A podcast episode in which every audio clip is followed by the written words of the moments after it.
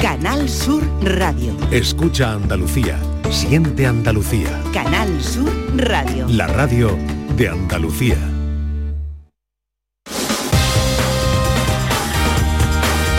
En Canal Sur Radio, gente de Andalucía, con Pepe La Rosa. La radio es lo que nosotros queremos que sea la vida. Queridas amigas, queridos amigos, muy buenos días. Pasan cuatro minutos de las 11 y esto sigue siendo Canal Sur Radio.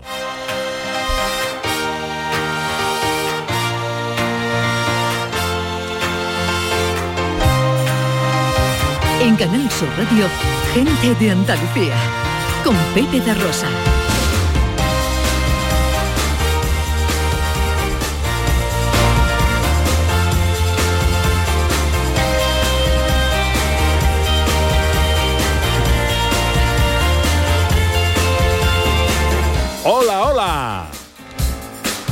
Hola, ¿qué tal? ¿Cómo están? ¿Cómo llevan esta mañana de domingo 22 de octubre de 2020? 22 de octubre ya, madre mía, ¿cómo corre el tiempo? Pues ojalá en la compañía de sus amigos de la radio lo esté pasando bien la gente de Andalucía. Desde el estudio Valentín García Sandoval tomamos el relevo de la gran Carmen Rodríguez Garzón y afrontamos tres horas de apasionante aventura por Andalucía para hablar de nuestras cosas, de nuestras costumbres, de nuestra historia, de nuestra cultura, nuestro patrimonio, de nuestra gente. Con María Chamorro que está pendiente de todo en la producción. ¡Hola María! Con el gran Pedro Progresivo Man Moreno a los botones. Con la mujer que vino a la vida para darle vida a la radio. Hola Ana Carvajal, muy buenos días. Hola Pepe da Rosa, buenos días. ¿Eres de Beatles? Hombre, claro que soy de Beatles. Ah, pues no te puedes perder el Beatles Fest que va a tener lugar en Sevilla la semana que viene. También soy mucho de senderismo y quiero conocer el programa Conecta Huelva para disfrutar del patrimonio natural de la provincia que acaba de presentarse. Y a los 10, a, a los 10 no, a 10 días de los difuntos nos vamos de cementerios para conocer el mejor de España. Hay nueve andaluces entre los candidatos. Y solidaridad con la carrera Tus kilómetros nos dan vida a favor de la investigación oncológica pediátrica. Nuestra gente interesante de hoy es Antonio Puente Mayor, autor del libro Jesús de Nazaret en busca de la verdad, un apasionante recorrido por el personaje más influyente de todos los tiempos. Los tres mosqueperros llegan como cada domingo para llenar de cultura, música, pensamiento y humor nuestra segunda hora. Y a partir de la una, ciencia, accesibilidad, fotografía, cocina y la visita de los históricos de la música, Malicia. Todo esto y mucho más hasta las 2 de la tarde. Si tienen ustedes la bondad de acompañarnos como siempre aquí en Canal Sur, como siempre aquí con su gente de Andalucía.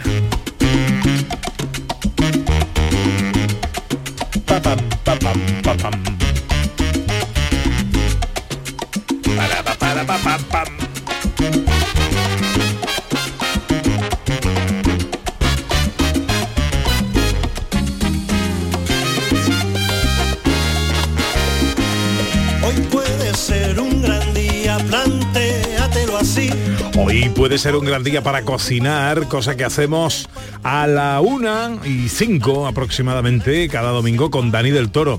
Ahora, antes y como avance, por si os queréis apuntar a la receta y hacerla con él, los ingredientes. Hola Dani del Toro, buenos días.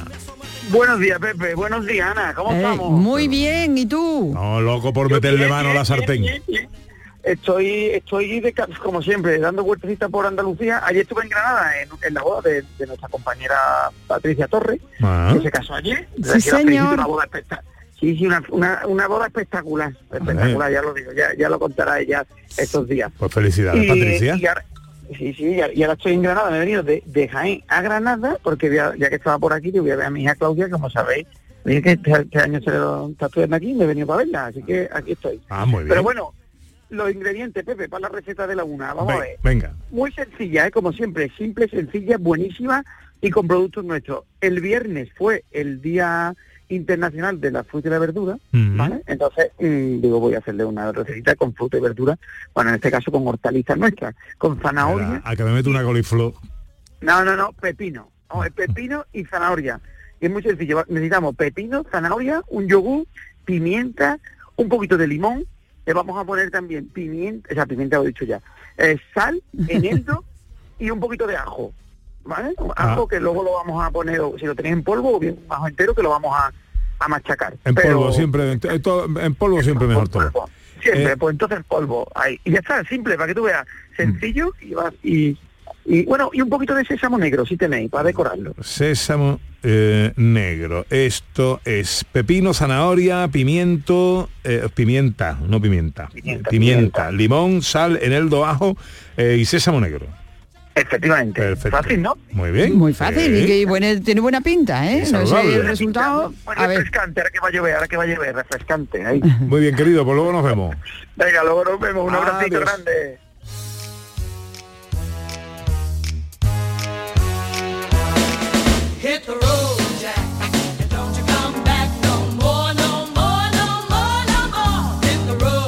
Este paseo no lo damos solos. Nos gusta sentirnos acompañados de todos vosotros a través de las redes sociales, en Twitter y Facebook, en Gente de Andalucía en Canal Sur Radio. Eh, Twitter o X o como se eh, llame ahora. Y a través de un teléfono de WhatsApp 670-940-200. Hoy la cosa de que va Ana Carvajal. Pues mira, hoy es el Día Mundial del Domo. Hombre, el una Domu. jornada, sí, jornada mundial de las misiones, conocida popularmente como Domu. El domo, hombre, yo, era de los que iba con la uchita. Con la uchita, ¿no? con la... sí, Sí, yo bueno. me acuerdo cuando fuimos a la, con la- a la abuela de mi amiga. La abuela nos da para el domo, dice, otro pues tú no has ya. Es muy abuela, es muy abuela. Bueno, el abuela. penúltimo domingo, no nos desviemos, penúltimo domingo de octubre se celebra en todo el mundo esta Jornada Mundial de las Misiones, un día en el que la Iglesia Católica reza por los misioneros y colabora con las misiones promoviendo precisamente este espíritu. Así que... ¿Y de eso es va la cosa o qué? De eso va la cosa. La cosa va de, de, de, hace- de lo que hacemos por los demás. De la pregunta que tú hiciste ayer cuando terminamos el programa. De qué hacemos por los demás. ¿Qué haría? ¿Qué va a hacer? No qué haría. ¿Qué va a hacer usted hoy? Bien. Hoy, en concreto. Hoy, ¿qué va a hacer usted por el mundo? ¿Qué hace, eh, ¿qué hace usted por, eh, por, por el mundo, por mejorar el mundo y por ayudar a los demás? Está que bien, se ¿saben puede, ¿eh? Se qué puede. Todos los días oyentes? se puede. Bueno, hoy o cuando sea, para que sea, la, la pero- cogió hoy de descanso, Ana. Pero sí, pero, pero sí, sí, es verdad, ¿vale? Pero es que pueden ser grandes acciones y pequeñas acciones y todos los días tenemos oportunidad de pequeñas acciones para ¿Qué eso. hacen nuestros oyentes por el mundo? Eh, 670 940 200. Queremos escucharos para las notas de voz y mensajes en nuestras redes sociales, Twitter o X y Facebook en Gente de Andalucía en Canal Sur Radio. 11 y 11, Tienes que escuchar gente de Andalucía los fines de semana. Pepe da Rosa con su compiana los tienes en Canal Sur. Al comenzar la mañana, siempre con alegría para contarte las cosas de Andalucía, de Andalucía. Aquadeus, ahora más cerca de ti, procedente del manantial Sierra Nevada, un agua excepcional en sabor, de mineralización débil que nace en tu región. Aquadeus Sierra Nevada es ideal para hidratar a toda la familia y no olvides tirar tu botella al contenedor amarillo. Aquadeus, fuente de vida, ahora también en Andalucía. Llega el sorteo 11 del 11 de la 11, el sorteo que más da. Un momento, un momento, un momento. ¿Qué pasa? ¿Cómo que más da? ¿Qué más te dará a ti? Que son 11 millones. Vamos a ver cómo te lo explico. Como son 11 millones y 11 premios de un millón lo que da, pues es el sorteo que más da. ¿Cómo que qué más da? Pues tú mismo. Pero a mí no me da igual. Son 11 millones, ya te lo digo. Bueno, ya está a la venta el sorteo 11 del 11 de la 11. Un premio de 11 millones y 11 premios de un millón. El sorteo de la 11 que más premios millonarios da. Todos los que jugáis a la 11, bien jugado. Juega responsablemente y solo si eres mayor de edad. Risa, risa y más risas. Con humor, ingenio, música en directo, entrevistas, gomberradas. Todo lo tienes en el show del comandante Lara y te esperamos esta noche después del deporte para que disfrutes de la radio más original y divertida. Venga, que te espero. El show del comandante Lara. Este domingo en la medianoche. Contigo somos más Canal Sur Radio. Contigo somos más Andalucía. En Canal Sur Radio, gente de Andalucía, con Pepe da Rosa.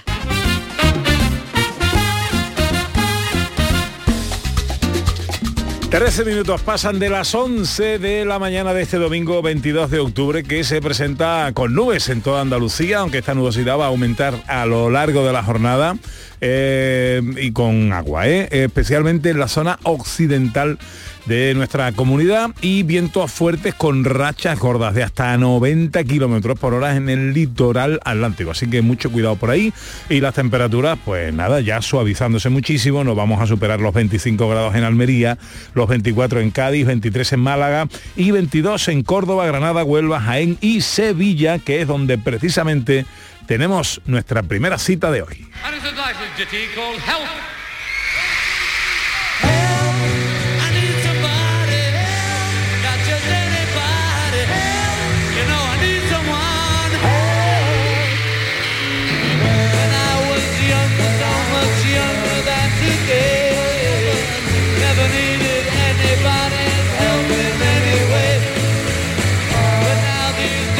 Semana que viene va a tener la, eh, lugar la primera edición del Beatle Fest.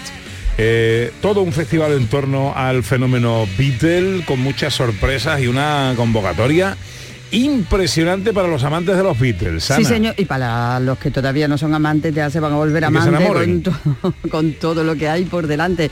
Comienza el día 26 hasta el 29, un montón de actividades, además con expertos, familiares de los componentes, conciertos, bueno, un montón de cosas en torno al mundo de los Beatles. Vamos a saludar a Marta Navarro, que es la organizadora del festival. Hola Marta, muy buenos días. Muy buenos días, Pepe y Ana. Me estoy yo estresando y soy la directora. Bueno, Nada, esto, nada. esto empieza el 26. Esto es- Empieza el 26. Ujú. sí. Esto es el jueves, de jueves a domingo. Bueno, a ver, Sí. ¿qué has liado?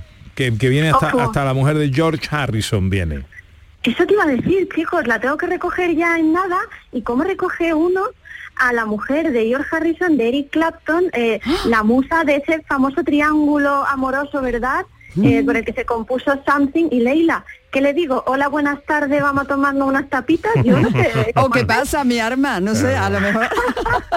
Pues tú le puedes decir que es it a hard day night, porque tienes para largo, ¿eh? Ha sido un, un- ha sido una- un año, un año duro, año y medio que llevamos preparando todo esto con muchísima ilusión. Eh, Patti viene, solo también lo tengo que decir porque es una enamorada de Andalucía, eh, viene también el mayor experto mundial de Beatles, Mark Lewison, y la hermana de John Lennon, que Julia Ver, que me han dicho que la Cruz Campo le gusta un poquito. ¿Ah, sí? Ah, mira bien.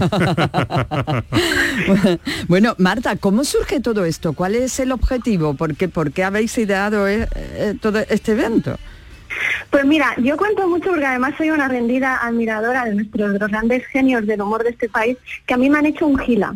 Es decir, la idea parte originalmente del pianista eh, granadino Andrés Vallejo, del grupo tributo Hey Bulldogs e ilustrador, y llevaba mucho tiempo haciéndome, pues eso, un gila. Sabéis que Gila decía que para pillar a un asesino te tienes que ir a los pasillos del hotel a decir alguien ha matado a alguien, alguien es un asesino, alguien se debería entregar. Bueno, pues él estuvo muchos meses diciéndome alguien debería organizar un gran evento Beatle, alguien que sea periodista y tenga medio tenga contacto en medios de comunicación y al final Ana caí, caí, ¿qué vamos a hacer? Y dijimos, pues ya que lo hacemos, vamos a intentar reunir a toda la comunidad Beatlemana española. Nos ha salido un poco regu porque al final hemos congregado también a la europea, la latinoamericana, más de 30 bandas, eh, cinco espacios en Sevilla, eh, espectáculos como Patax, que está el jueves 26, que es único en el mundo. Son 12 músicos en el escenario eh, haciendo blues, jazz, flamenco, todo fusionado con los Beatles. Eh, eh, George Harrison cumple, cumpliría este año 80 años. Bueno, pues también vamos a hacer el Concert for George que se hizo en el Royal Albert Hall, pero aquí en, Sevilla con 15 músicos y la presencia de Patty Boy. Hasta el Yuyu hemos liado para que nos hable de los Monty Python. Eso, eso he visto por ahí, que pinta el yuyu en todo esto. Yuyu y David Gallardo van a estar con, con Charo Pérez. Bueno, Yuyu es un Qué bueno. fanático de los Beatles Sí, y sí. de Monty Python. Entonces, por supuestísimo, eh, solo tuve que decirle, Yuyu, eh, necesitamos que estés. Y porque además, Pepe, hemos querido conectar muchísimo España y sobre todo Andalucía con los Beatles, que lo están. Por eso vamos a hacer un homenaje a Joaquín Luqui. Vamos a hacer un homenaje a Silvio, que no hay nada más sevillano eh, que Silvio. Y van a estar también músicos sevillanos como eh, Chencho Fernández y muchísimos más y bandas, incluso algunas de ellas debutantes, pero como, como de criollos, pero que van a ser sorpresón del festival. Imagínate toda esta gente haciendo Beatles. Bueno, y os doy una exclusiva. A ver. Que va a pasar a ver a Patty Boyd y a cantar una canción, esto no lo sabe nadie, nuestro Rafa Cremades. ¿Qué dices? ¿Qué me estás contando? Bueno, bueno, Eh, bueno, bueno. Claro, es que el otro día estuve allí con los compañeros y dije, oye Rafa, ¿tú te vienes a cantarle algo a Patty? Y bueno, entregadísimo. Así que Qué va a ser un encuentro también donde va a estar ahí muy... Gran rockero, ¿eh? Mi cremade es gran rockero. Sí, gran blusero Lo es, también, lo lo es, es, lo lo es. es. Al final me he enterado que es lo que va a hacer Yuyu, Charo Pérez y David Hidalgo. Van a, van, a, van a debatir sobre los Monty Python, o sea que yo Ah. tampoco sé yo lo que van a hacer. No saben ni ellos todavía. Eso- Porque yo, yo soy un gran experto en, eh, en este grupo humorístico y, y seguro que va a ser eh, muy, muy, muy, muy, muy interesante. Bueno. Además, a, a Charo la ha llamado para que ponga un poco de orden, también os digo. Qué bien. Bueno, pues del 26 al 29, ¿dónde va a tener lugar todo esto? Pues mira, vamos a estar en la antigua estación eh, de Córdoba, eh, Plaza de Armas en Sevilla, en Platea Odeón, Sí. haciendo como una especie de late night show jueves y viernes con todos estos contenidos que os decía, como el de Yuyu, y también expertos nacionales, internacionales, un montón de cosas. Fernando Navarro, el periodista, Jordi Sierra y Fabra, el escritor, mil cosas. Y ahí vamos a estar, eso, jueves y viernes. A la vez, como se hace en la Beatle Week de Liverpool, en tres salas sevillanas, conciertos y podcast desde por la mañana hasta por la noche, Lady Drama, La Sala y Tarifa, con podcasts como El Descampado, que fue premio Ondas, eh, El Desguace, El Rugido de mi Impala, Rock and Roll Animal, etcétera. Bueno, bueno, bueno. Eso también. Y luego ya por la noche, por si no había habido suficiente, jueves y viernes estamos en el Teatro Paté, el antiguo Teatro Quintero, Sí. y el jueves estamos con el Quinto Beatle, que como donde yo soy la otra, te, te- te cuento, porque están Litus Ruiz, Virginia Maestro, Pancho Varona, el actor Roberto Álamo y la otra que soy yo. Vamos a hacer el podcast en directo y después el espectáculo de Patax, que esto es para lo único que todavía quedan un poquito más de entradas en littlepeas.com. El viernes en el Teatro Paté el, el Concert for George, el sábado, bueno, teníamos una ubicación que al final no ha podido ser por problemas administrativos, pero vamos a tener seis bandas en directo en una ubicación por confirmar, porque hemos tenido, ya os digo, ahí cosillas, y el domingo volvemos a Platea eh, también con un homenaje a Juan Carrión, este hombre de la película Vivir es fácil con los ojos cerrados, que se fue hasta Almería a que John Lennon le corrigiera las canciones que él sacaba de oído para enseñar bueno. inglés. Con Adolfo Iglesias, es que es el experto eh, almeriense que descubrió la relación de John Lennon y Strawberry Fields Bueno, con un, Almería. un- un lío enorme en esta primera edición del Beatle Fest la semana que viene, del 26 al 29 de octubre en Eso. Sevilla. Marta, oye, esto no es fácil de organizar. Enhorabuena eh, por la convocatoria. Eh, eh, eh, con esa Patty Boyd, mujer de George Harrison. y, bueno, no me pierdo a mi Rafa Cremades cantándole. Bueno, esto es una Ahí locura. locura. Ahí os esperamos. Que vaya todo muy bien, Marta, un beso. Un abrazo, compañeros. Hasta luego.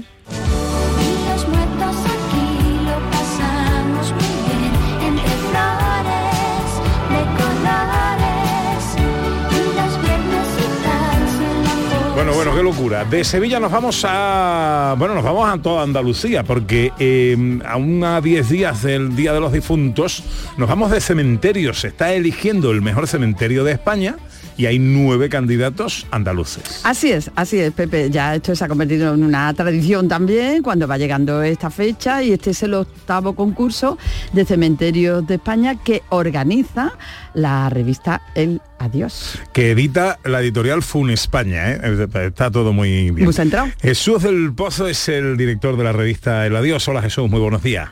Eh, quitarle el adiós que se queda muy raro. Revista Adiós Cultural. Es verdad, Adiós Cultural, es verdad, le podemos el Adiós. buenos días, buenos días. Buenos días, encantado de saludarte. Bueno, ¿por Sí, qué un concurso para elegir al mejor cementerio de España? Bueno, porque los cementerios eh, son lugares de memoria, son lugares de patrimonio y son lugares donde están enterrados los que hicieron importante a cada pueblo y cada ciudad. Entonces nosotros queremos, desde hace ocho años, demostrarle a los pueblos la riqueza que tienen eh, eh, en esos jardines. En- bueno, en algunos sitios no son jardines, son, están, están abandonados, ¿no? Prácticamente. Pero en general tenemos unos cementerios magníficos porque la gente cuida a sus muertos, ¿no? Ajá. ¿Qué, eh, eh, qué tenéis en cuenta para elegir que un cementerio es mejor que otro? Pues mira, eh, normalmente que el cementerio esté bien cuidado, que esté limpio, que tenga una relación con el medio ambiente interesante, eh, que tenga monumentalidad y que eh, tenga un reconocimiento a, ya te digo, al maestro, a- al médico que, que trajo a todos los niños de ese pueblo o de esa ciudad al mundo, o una serie de cosas de funcionamiento y de belleza y de estética, ¿no? Y de patrimonio. Eso es fundamental. Y desde hace un, desde el segundo año incorporamos el medio ambiente porque los cementerios son lugares donde se puede producir energía y donde sobre todo insistimos muchísimo en que se dejen de llevar flores de plástico. Entonces, eh, hay cada vez más cementerios que están volviendo a tener flores naturales, ¿no? O incluso a plantar. Mira, yo ahora mismo estoy en, en el Puerto de la Cruz, en un festival literario, y ayer fui a visitar el cementerio del Puerto de la Cruz. Eh, es impresionante, es un jardín botánico. Claro, aquí tienen mucha agua, lógicamente, ¿no? Pero es que ayer vi a una gente enterra eh, eh, poniendo un árbol en la tumba de la familia, ¿no? O sea, eh, eh, eh, eso es lo que pretendemos. He dicho este cementerio y dónde estoy porque como no se presenta, así no me comprometo. Bueno, eh, hablando de eso, Jesús, ¿cómo es? ¿Cuándo se va a saber cuál es el cementerio? O los cementerios, ¿no? Porque como hay distintas categorías, pues eh, habrá más de un ganador. ¿Cuándo se sabe? ¿Cómo se vota? ¿Cuál es el proceso? ¿Podemos hacer algo todavía? Sí, yo creo que hay que animar a todos, a los ocho, me parece que son ocho cementerios andaluces, que por cierto han ganado varios premios, ¿eh? los Sí. cementerios andaluces. Eh, hay que entrar en la página web de la revista, que es revistaadios.es, con dos A's, revistaadios.es, y ahí en la parte derecha arriba hay un banner donde pone concurso de cementerios, pues ahí se pincha y se vota. El que quiera votar tiene que dar su DNI y su nombre completo y su correo electrónico, porque pretendemos que no haya ningún tipo de manipulación en la votación. Eh, durante el mes de octubre eh, se está votando y eh, a partir de noviembre, la primera semana, se reúne el jurado para ver de todos los que han votado quién de verdad merece, según el jurado, el premio. ¿no? Entonces hay una primera fase de sensibilización con el pueblo y con la gente para que vea la importancia de su cementerio y luego una segunda parte ya de reunión del jurado y nosotros calculamos que sobre el día 10 de noviembre, pasado ya todo esto de difuntos, daremos la, la- haremos la entrega de premios que siempre es en un lugar emblemático de Madrid, ¿no? donde está la sede de la revista. Bueno, digamos que en Andalucía participan o aspiran o son candidatos eh, en Málaga el cementerio del Borges, el cementerio de Santo Toribio de Teba y el cementerio inglés de Málaga capital. En Córdoba el cementerio de Monturque, el de Doña Mencía y el de San José en Cabra, el pueblo de mi suegra. En Jaén el cementerio evangelista inglés, en Linares el cementerio de Pozo Halcón y el cementerio de Alcaudete. Estos son algunos de los que están eh, nominados. Recuérdame la página web para votar. Revistaadios.es. Banner en la portada a la derecha. Perfecto. Pues eh, Jesús del Pozo, eh, director de la revista Adiós Cultural. eh, gracias Bien, por gracias. eh, gracias por atendernos, amigo. Que vaya todo bien. Un abrazo gracias. fuerte. Gracias siempre a vosotros que tenéis tanto cariño con nosotros. Un abrazo. Vamos a hacer una carrera a la luna, por ese camino viejo, leré, por ese campo aceituna.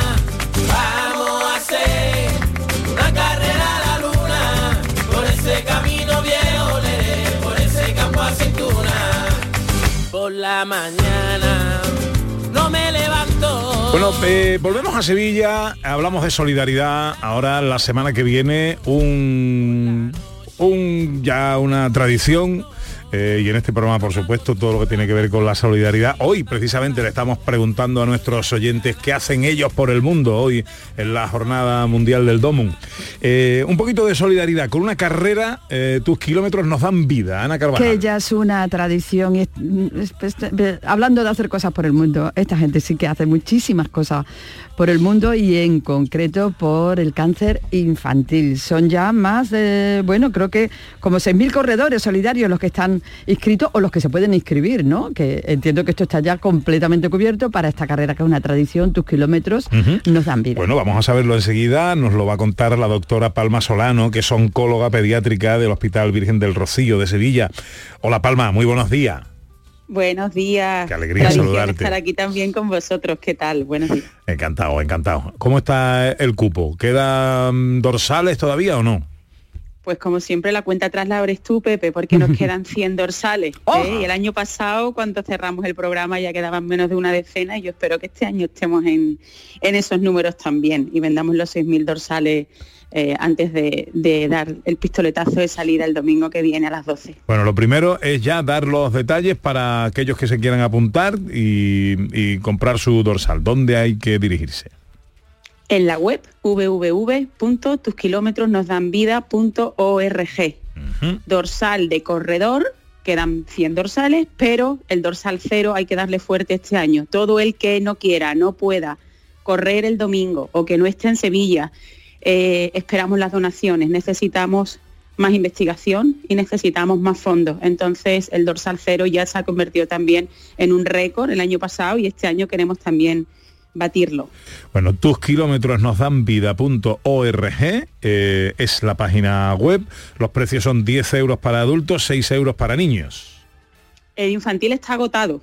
Ah, no hay, no Ah, hay qué bien. dorsales infantiles. Qué Mil bien. niños correrán y no se guau. puede no se puede ampliar el número de corredores infantiles, lamentablemente. La carrera será el domingo que viene.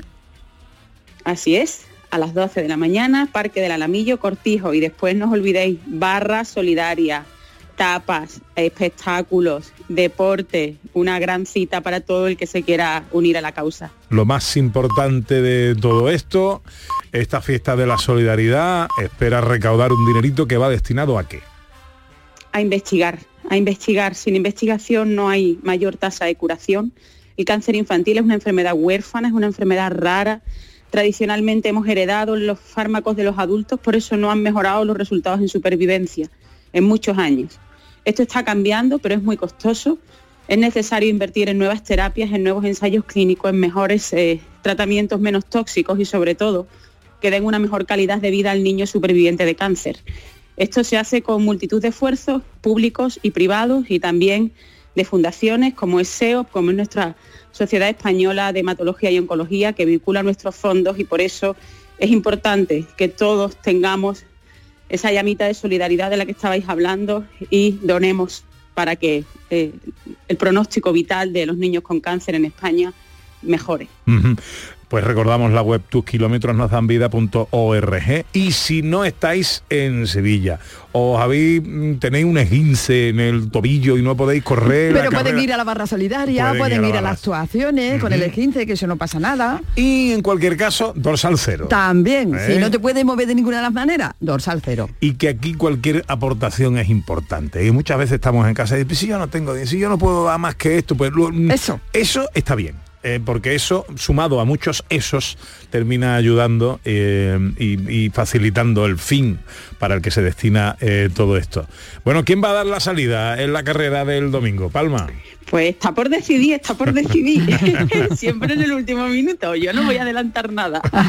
Bueno, eh, me lo pediste Bueno, yo... obviamente. Sí, sí, sí. Pues- dime, pues dime. Yo voy a hacer lo posible por estar ahí, que nos cogen directo. Sería un placer, el- sería un orgullo. Eh, pues eh, nos cogen directo en el programa, pero yo creo que técnicamente podemos inventarnos algo para, para poder estar ahí con nosotros, como además me, me llena de, de emoción y orgullo. Así que eh, eh, hablamos durante la semana y le damos forma. Estaremos encantados, Pepe, si puede ser así, porque ya también sois una tradición y sois un empuje importante. A raíz de, de vosotros han salido patrocinadores que son ya fundamentales en, en que la carrera sea un éxito, en que la organización funcione, porque estamos trabajando ya a niveles muy profesionales sin serlo. Y, y eso es en parte también gracias a gente como vosotros que se implica tanto. Y si me levanto y miro al cielo, doy las gracias y mi tiempo lo dedico a quien yo quiero. Lo que no me aporte lejos. Querida doctora Palma Solano, oncóloga pediatra del Hospital Virgen del Rocío de Sevilla, la semana que viene, día 29, carrera Tus Kilómetros Nos Dan Vida, recordamos esa web, tuskilómetrosnosdanvida.org. 10 euros es el dorsal para los adultos, ya para los niños no quedan porque se han agotado y está el dorsal cero que desde luego es infinito, no eh, ese cupo no se cierra. Eh, que vaya todo muy bien, nos veremos el domingo. Muchísimas gracias y buen, buen domingo. Hasta beso, luego. Palma. Adiós.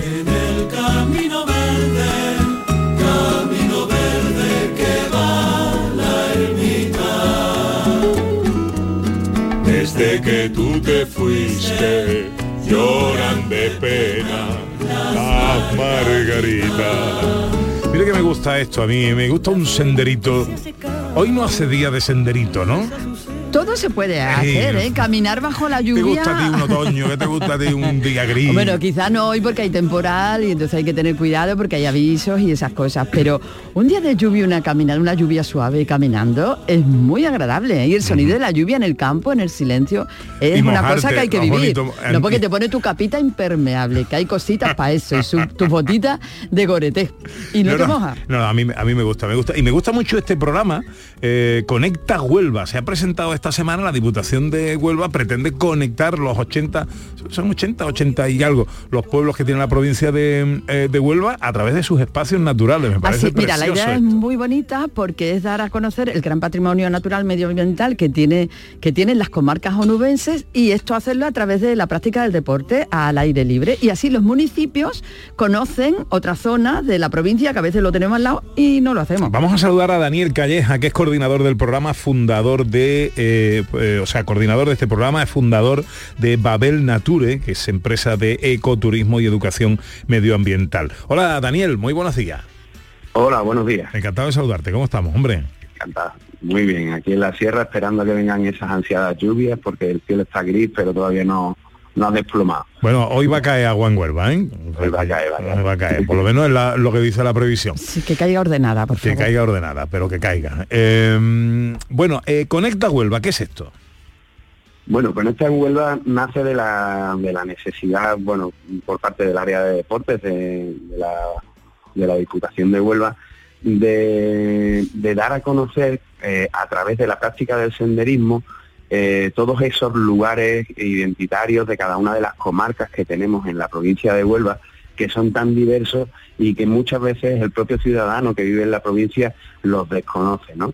Eh, Huelva se encuentra dentro de las provincias que más mayor número de espacios naturales protegidos de Andalucía tiene, pero también con unos paisajes que son totalmente eh, bueno, distintos o muy marcados, ¿no? Desde las orillas del Tinto, que podemos decir que son paisajes marcianos con toda la zona de la cuenca minera, hasta bueno playas vírgenes como las que tenemos entre Mazagón y Matalascañas, que son las más largas de Andalucía, ¿no? O una frontera navegable con Portugal con una belleza creo. especial de ese río Guadiana. Eh, y bueno, ¿y qué te voy a contar de la Sierra de Aracena y Pico de Aroche, que es donde nosotros vivimos, y que bueno, es el verde en el sur, y cualquiera que haya paseado por estos castañares, pues se habrá quedado asombrado de que existan estos espacios forestales tan cerca de, bueno, pues del sur de Europa, ¿no? ¿De qué manera podemos eh, tomar, eh, participar en esta conexión? Bueno, pues esta conexión, como, como bien dice, eh, se va a llevar a cabo eh, para cada uno de los municipios de la provincia de Huelva a lo largo de los próximos años los sábados y se les va a ofrecer a cada uno de los municipios una ruta que se encuentre no muy lejos de sus municipios. Tenéis que tener en cuenta que la provincia de Huelva, en- de lado a lado, pues se pueden tardar alrededor de dos horas y media en atravesarla, desde Encinasola al Monte, por ejemplo, y hemos querido pues no, no, no estar tanto tiempo en el autobús y estar más tiempo en el campo. Entonces se han planteado eh, itinerarios que se encuentran a una hora y media de, de máximo en, en desplazamiento de autobús de cada uno de los municipios y que enseñen otras comarcas que no sean la tuya de origen. Por ejemplo, a los de la sierra enseñarle los dólmenes del Pozuelo, que es uno de- los puntos dolménicos más importantes de Andalucía, o por ejemplo a la gente de la costa enseñarle el Guadiana o la Sierra de Aracena. ¿no? Se trata de, de que otros conozcan tu territorio, de esa forma también pues conocer, el conocer al final es valorar y el valorar al final es conservar y también es pues poder vender un producto turístico que lo tenemos muy desarrollado en la provincia de Huelva, que, pero la falta de conocimiento por parte de la población pues muchas veces es un impedimento para que esto llegue al turista y a otras administraciones. ¿no? ¿Dónde podemos consultar todo esto? Pues en la página web de, de Diputación van a estar los municipios que en próximas fechas van a, van a hacer las rutas. Eh, también, bueno, pues en los propios ayuntamientos, porque se- la gestión de lo que es el número de personas asistentes va a ser eh, llevada a cabo por las áreas de deporte de cada uno de los ayuntamientos. Y bueno, pues... Oye, eh, Dani, y si yo no no estoy, por ejemplo, en las fechas propuestas no puedo yo hacerlo. Por ejemplo, estás hablando Sí. de sábado y yo los sábados trabajo. Eh, ¿Yo lo puedo hacer otro día?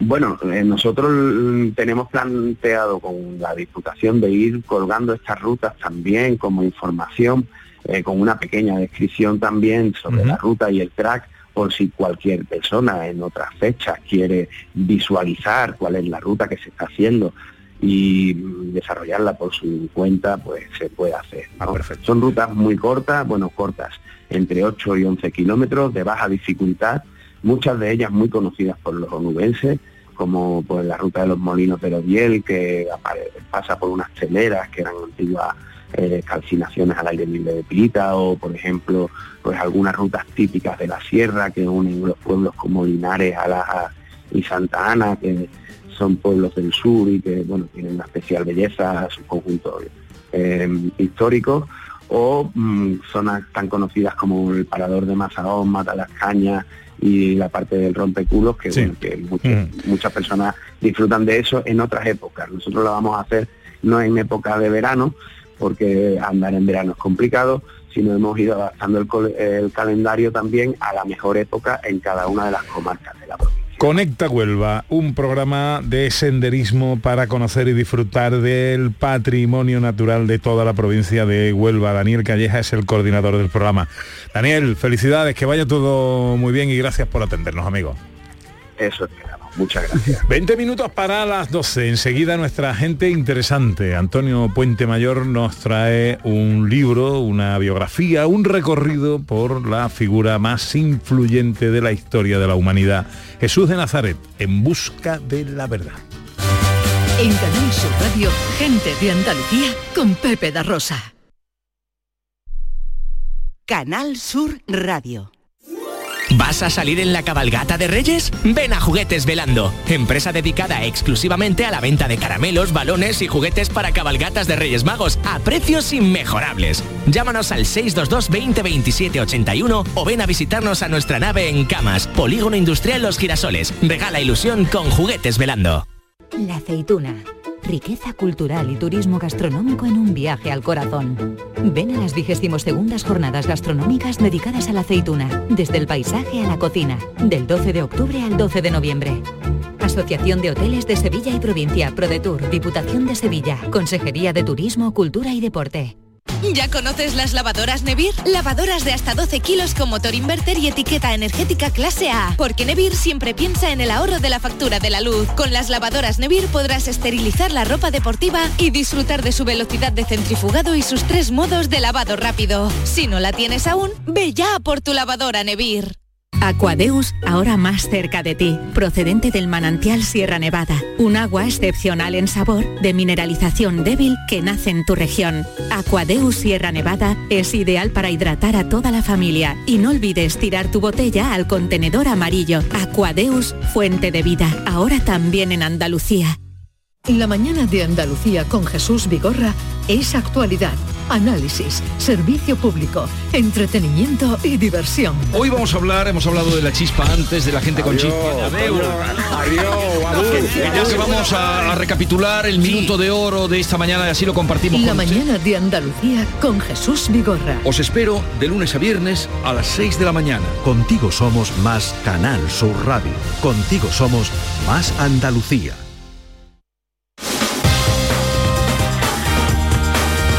En Canal Sur Radio, gente de Andalucía con Pepe da Rosa. Me gusta la gente que cuando saluda 18 para las eh, 12, esto es Canal Sur Radio, esto es gente de Andalucía. Eh, hoy es el día del DOMUN, eh, por eso hoy os preguntamos en redes sociales, en Twitter, en Facebook y a través de nuestro eh, WhatsApp 670-940-200. ¿Vosotros qué hacéis por el mundo? ¿Qué hacéis para ayudar al, a los demás? Esperamos vuestras notas de voz. Ahora lo que tenemos es aquí ya a nuestra gente interesante.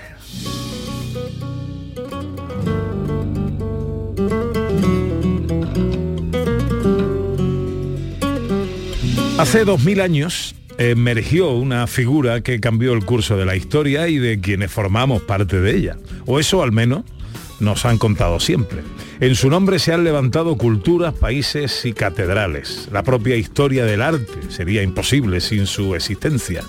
Gran parte del patrimonio cultural y artístico de la historia, literatura, pintura, escultura, arquitectura, religiones, por supuesto, surge en torno a él. Dos mil años después, el personaje continúa cobrando el mismo protagonismo, la misma relevancia, siempre discutido, siempre indiscutible. La gran pregunta, la gran duda y la gran certeza a la vez vuela sempiterna. ¿Existió de verdad este hombre de alguna manera? Sea o no la que nos han contado. Acaba de presentarse el libro Jesús de Nazaret en busca de la verdad, que no es sino un recorrido por la figura más influyente, eh, más influyente de todos los tiempos. Su autor es Antonio Puente Mayor, escritor, filólogo, investigador, actor, guía turístico. Antonio, buenos días. Buenos días. ¿Cómo estás? Pues encantado de estar aquí con vosotros, encantado de, de volver a, a esta casa que también me acoge siempre. Bueno, nosotros encantados de tenerte aquí, nos da mucha alegría siempre de verte. ¿Existió Jesús de Nazaret? Para mí no hay ninguna duda de que existió. Eh, de hecho intento en el libro eh, demostrar pues eh, las pruebas que tenemos, ¿no? sobre todo documentales, porque evidentemente pues, las pruebas tangibles no tenemos, pero, pero sí textos muy importantes en los cuales personajes influyentes de todos los tiempos, sobre todo del Imperio Romano, textos hebreos, etcétera, nos dejan una muestra de que efectivamente existió. Bueno, ahora vamos con el, con el personaje, pero antes quiero preguntarte, ¿por qué ahora un libro sobre su figura? Bueno, pues yo considero que estamos en la sociedad de la sobreinformación y probablemente eh, cuanto más tenemos acceso a todo tipo de datos, menos informada está la gente, ¿no? Más fake news hay en, en todas partes. Y yo esta- pregunta, Pepe, la vengo escuchando desde hace muchísimo tiempo. ¿Existió realmente Jesús de Nazaret? Algo que no se discutía hasta el siglo XVIII. Eh, ya a partir de ahí, con el racionalismo, la gente se empieza a hacer preguntas y hoy día todavía hay mucha gente que niega la historicidad de Jesús. Eso es lo que a mí me llevó a escribir un nuevo libro que recopilase 250 años de estudio y que además actualizase los últimos datos ¿no? que tenemos sobre él. ¿Puedo preguntarte si tú eres creyente? Yo soy creyente, sí, sí, sí. Lo que pasa es que en el libro he querido eh, ofrecer una visión abierta, absolutamente para todo tipo de lectores, para creyentes y no creyentes, ofreciéndole, pues, sobre todo teorías, reflexiones eh, y todo tipo de información para que cada uno saque sus propias conclusiones. Digamos que no está teñida entonces de tu propia subjetividad o creencia. En absoluto. He intentado ser científico. Yo como filólogo he querido hacer eso. ¿Cómo te has documentado? ¿Dónde has buscado? Bueno, lo primero ha sido eh, imbuirme en la enorme bibliografía que hay sobre, sobre Jesús de Nazaret, ¿no? Eh, ya veis, esta idea me viene a mí en el Museo de Tierra Santa de Santiago de Compostela. Yo tenía, pues bueno, una educación católica, pero cuando llego allí al museo y veo que hay una maqueta de la Basílica del Santo Sepulcro, que hay piezas traídas de Israel, eh, y que hay bueno pues objetos que te conectan con la realidad histórica de Jesús a mí me parece apa- apasionante entonces empiezo a investigar y a partir de ahí pues todo libro todo documental toda cosa que hay desde el punto de vista histórico con Jesús la, la consumo y, empiezo pues una investigación que me ha cinco años. ¿Qué cuentas? ¿Qué desvelas? ¿Qué aportas en tu libro? Bueno, intento en primer lugar poner en claro eh, un 250 años de estudios sesudos, académicos, que normalmente son libros que no están accesibles para el gran público, que están en academias, que están en, en archivos, en bibliotecas, eh, sobre todo que son, eh, están diseñados o pensados para grandes estudiosos y yo lo que intento es acercarlos al gran público. Y luego también me detengo en una serie de, personajes históricos que no han sido lo suficientemente tratados, ¿no? Quizá, o no, lo han, no le han dado la importancia en la última época que se le tendría que dar, que son eh, las llamadas videntes, las llamadas místicas de la historia, ¿no? Una serie de mujeres que tuvieron unas revelaciones sobre, sobre Jesús, sobre su tiempo, que han aportado grandes datos para el- lo que es eh, la arqueología moderna, pero que, como digo, hace muchísimo tiempo que se dejaron de tener en cuenta, cuando el mundo de los sueños, de lo onírico, de la evidencia, era muy importante en la antigüedad, especialmente en el Imperio Romano.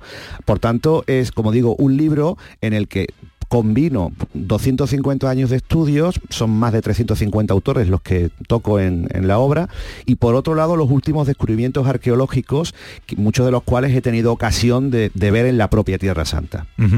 Eh, Yo siempre he tenido eh, una duda. Eh, siempre he tenido un, eh, un misterio ahí con, con la vida de Jesús. Hemos sabido de su nacimiento, hemos sabido de su muerte, pero de, de lo que pasó por medio no, no, no sabemos. ¿Qué se sabe de eso, de la vida de Jesús desde su nacimiento hasta los 30 años? Lo primero que hay que decir es que en los primeros tiempos del cristianismo eh, de Jesús de Nazaret solo importaba el mensaje, ¿no? Eh, Realmente su, su vida, su, su obra, su legado, y no importaban tanto los detalles. Eh, lo que tú comentas, ya la gente empieza a interesarse a partir del siglo segundo, tercero, cuando el primer cristianismo ya va avanzando, sobre todo llega al mundo de los gentiles, y se empiezan a escribir los evangelios apócrifos. Eso es realmente, Pepe, lo que tenemos. Tenemos una serie de textos en los cuales aparecen detalles de la infancia de Jesús, detalles a lo mejor de la Sagrada Familia, de la Virgen María, de San José, eh, incluso de los supuestos hermanos de Jesús. Hay incluso evangelios eh, que nos hablan de María Magdalena, pero estamos hablando de textos, insisto, apócrifos, textos que son escritos con mucha posterioridad, a los cuales pues eh, se van a sumar pues, esto que he comentado, ¿no? las visiones de las místicas, pero realmente de manera fehaciente sabemos muy poco. Hay miles de teorías, por ejemplo, que Jesús no murió en la cruz, que murió en Cachemira, en la India, eh, que incluso tiene una tumba en Japón. O sea, hay teorías para todos los gustos, pero realmente eh, que podamos agarrarnos eh, algo que, que tenga una coherencia son los, los evangelios y, y a partir de los evangelios, como digo, textos apócrifos que, bueno, que nos recogen la tradición. Oye, déjame que haga un poco de cronología. Vamos al nacimiento. ¿Cuánto hay de mito, eh, de literatura en el nacimiento tal y como lo conocemos? Hombre, ten en cuenta que el nacimiento de Jesús, para empezar, eh, nos plantea una seria duda, si nació en Nazaret o nació en Belén, ¿no? Muchos se preguntarán si se llamaba Jesús de Nazaret, ¿por qué nos dicen que era de Belén? ¿Por qué no llamarlo Jesús de Belén, no? Eso es el primer- la primera gran pregunta.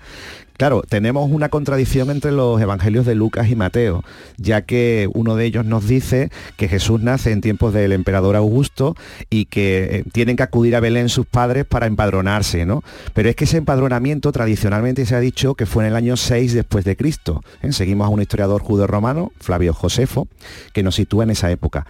¿Qué ocurre? Que en el otro texto, en el de Mateo, tenemos que nació en tiempos de Herodes, un señor que muere en el 4 antes de Cristo. Quiere decir que ahí no cuadran las fechas. Aquí en, Ya. es- en esta obra, una de las nuevas aportaciones que yo hago es una tesis doctoral del año 2019, en la cual eh, tenemos un dato muy interesante y es que mm, el emperador Augusto hizo tres censos, no solo uno. Y pro- probablemente el segundo de ellos, del año 5 antes de Cristo, es el primer censo universal.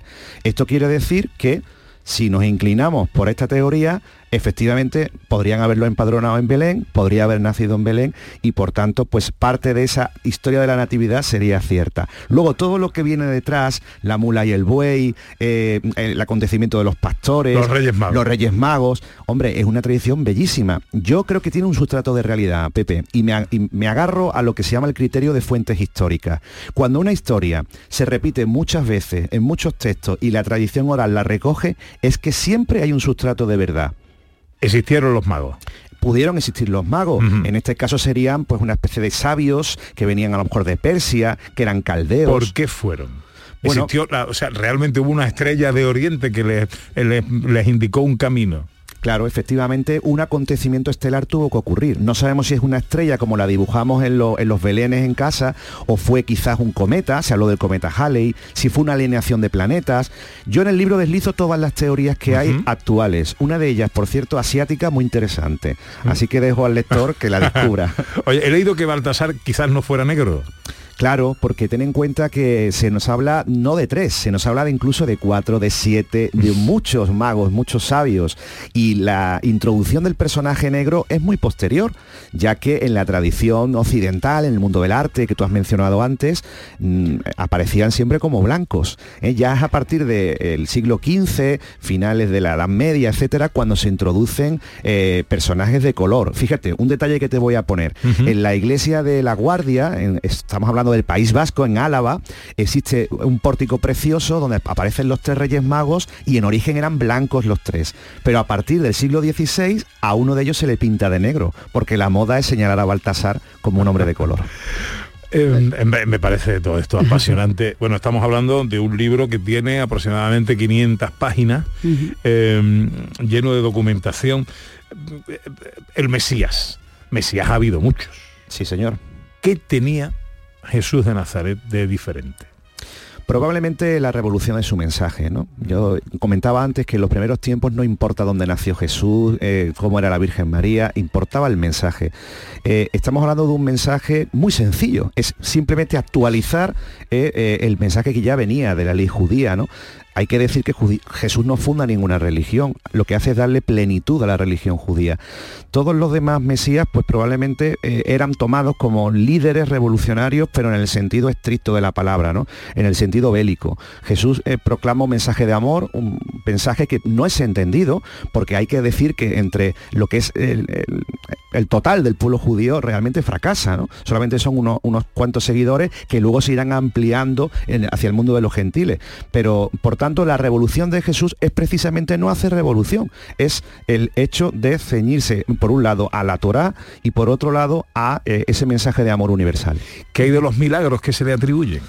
Pues mira, eso es un tema muy espinoso porque no tenemos pruebas. Hoy día para una curación, para cualquier tipo de acto sobrenatural, haría falta un examen eh, científico. Solamente tenemos unos textos. Yo me remito a lo que es el método científico que se usa en historia, que es el criterio de testimonio múltiple, y al comparar todos los textos, me estoy hablando, estoy hablando de los textos canónicos de los evangelios, cuando coinciden todos en algo, y repito, la tradición oral lo mantiene, eso se llama criterio de, co- de coherencia ¿m? en, un- en el método histórico. Y claro, ahí ahí podemos averiguar que efectivamente hay algo de realidad. Está hablando de curaciones, sanaciones, exorcismos. Jesús, tengo clarísimo, y todo, la mayor parte de la, de la crítica actual, que si llamó la atención de la gente no fue únicamente por sus discursos, por sus parábolas, sino sobre todo por sus curaciones y sus hechos sobrenaturales. A ver, Ana, que me está echando el aliento el profesor Carmona aquí Es que a el través profesor del Carmona teléfono. está interesadísimo escuchando la entrevista y tiene mucho interés en preguntarte que qué pasó al tercer día. Estamos hablando de la muerte de Jesús, claro. que qué pasó al tercer día? Bueno, eh, evidentemente la resurrección es el, el- el episodio más importante de- para los cristianos, ¿no? Decía San Pablo que sin resurrección no tendría sentido nada de esto. Yo en el libro hablo de la resurrección de Jesús, pero antes la conecto con la resurrección de Lázaro. ¿Qué existe de veracidad histórica en estos hechos? Bueno, eh, acudiendo al mundo científico, hay muchos temas inexplicables en el mundo de la medicina actual. Yo ahí planteo una teoría, que es la teoría del síndrome de Lázaro, que ocurre en la medicina actual de personas que han fallecido, han tenido muerte clínica y muerte cerebral. Eh, ya digo que ahí doy datos y que a día de hoy no se sabe explicar cómo han vuelto a la vida. Estoy hablando de personas que estaban ya en el tanatorio ¿eh? y han vuelto a la vida, no es la famosa catalepsia, no es el famoso estado comatoso eh, que ha ocurrido con otros personajes de la historia y que se sabía que tenían todavía unas constantes vitales, sino estoy hablando de gente literalmente muerta que ya estaban en la cámara directamente y han vuelto a la vida. Entonces, claro, esto estamos hablando desde el punto de vista científico. Desde el punto de vista eh, dogmático, teológico, para los cristianos la resurrección de Jesús es un hecho evidentemente incomparable con todos los que han ocurrido en la humanidad. Sería probablemente la primera persona que resucitó, ojo, para no volver a morir, porque Lázaro, cuando es resucitado por Jesús, evidentemente luego tiene una segunda muerte, ¿no? Entonces es un tema muy, muy complicado, muy complicado. Yo lanzo teorías, pero por supuesto las dejo abiertas para que sean los lectores los que se vuelvan a hacer nuevas preguntas.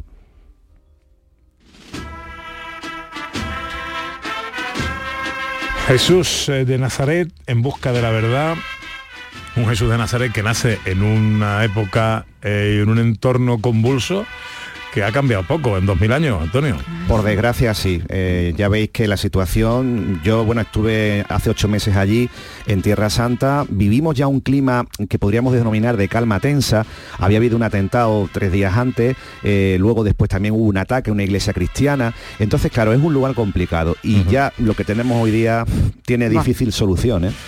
Bueno, un libro que presentó nuestro director, Juan Miguel Vega, ¿estuvo bien en la presentación? Fantástica. Bueno, no me enteré yo de lo contrario. Antonio, un placer siempre tenerte interesantísimo. Eh, le meto mano a la lectura hoy mismo en cuanto llegue a la playita. Que te vaya todo muy bien, amigo. Aquí tienes tu casa. Muchísimas gracias. Llegamos a las 12. Tiempo para la información en Canal Sur Radio. Enseguida llegan los tres mosqueperros de la radio española. Música clásica, filosofía, flamenco, humor. Un poquito de todo. Que nos falte en la viña del Señor.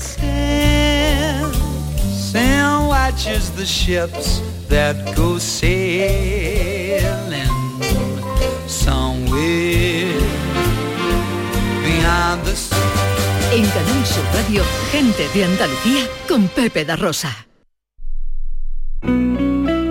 Canal Sur Radio.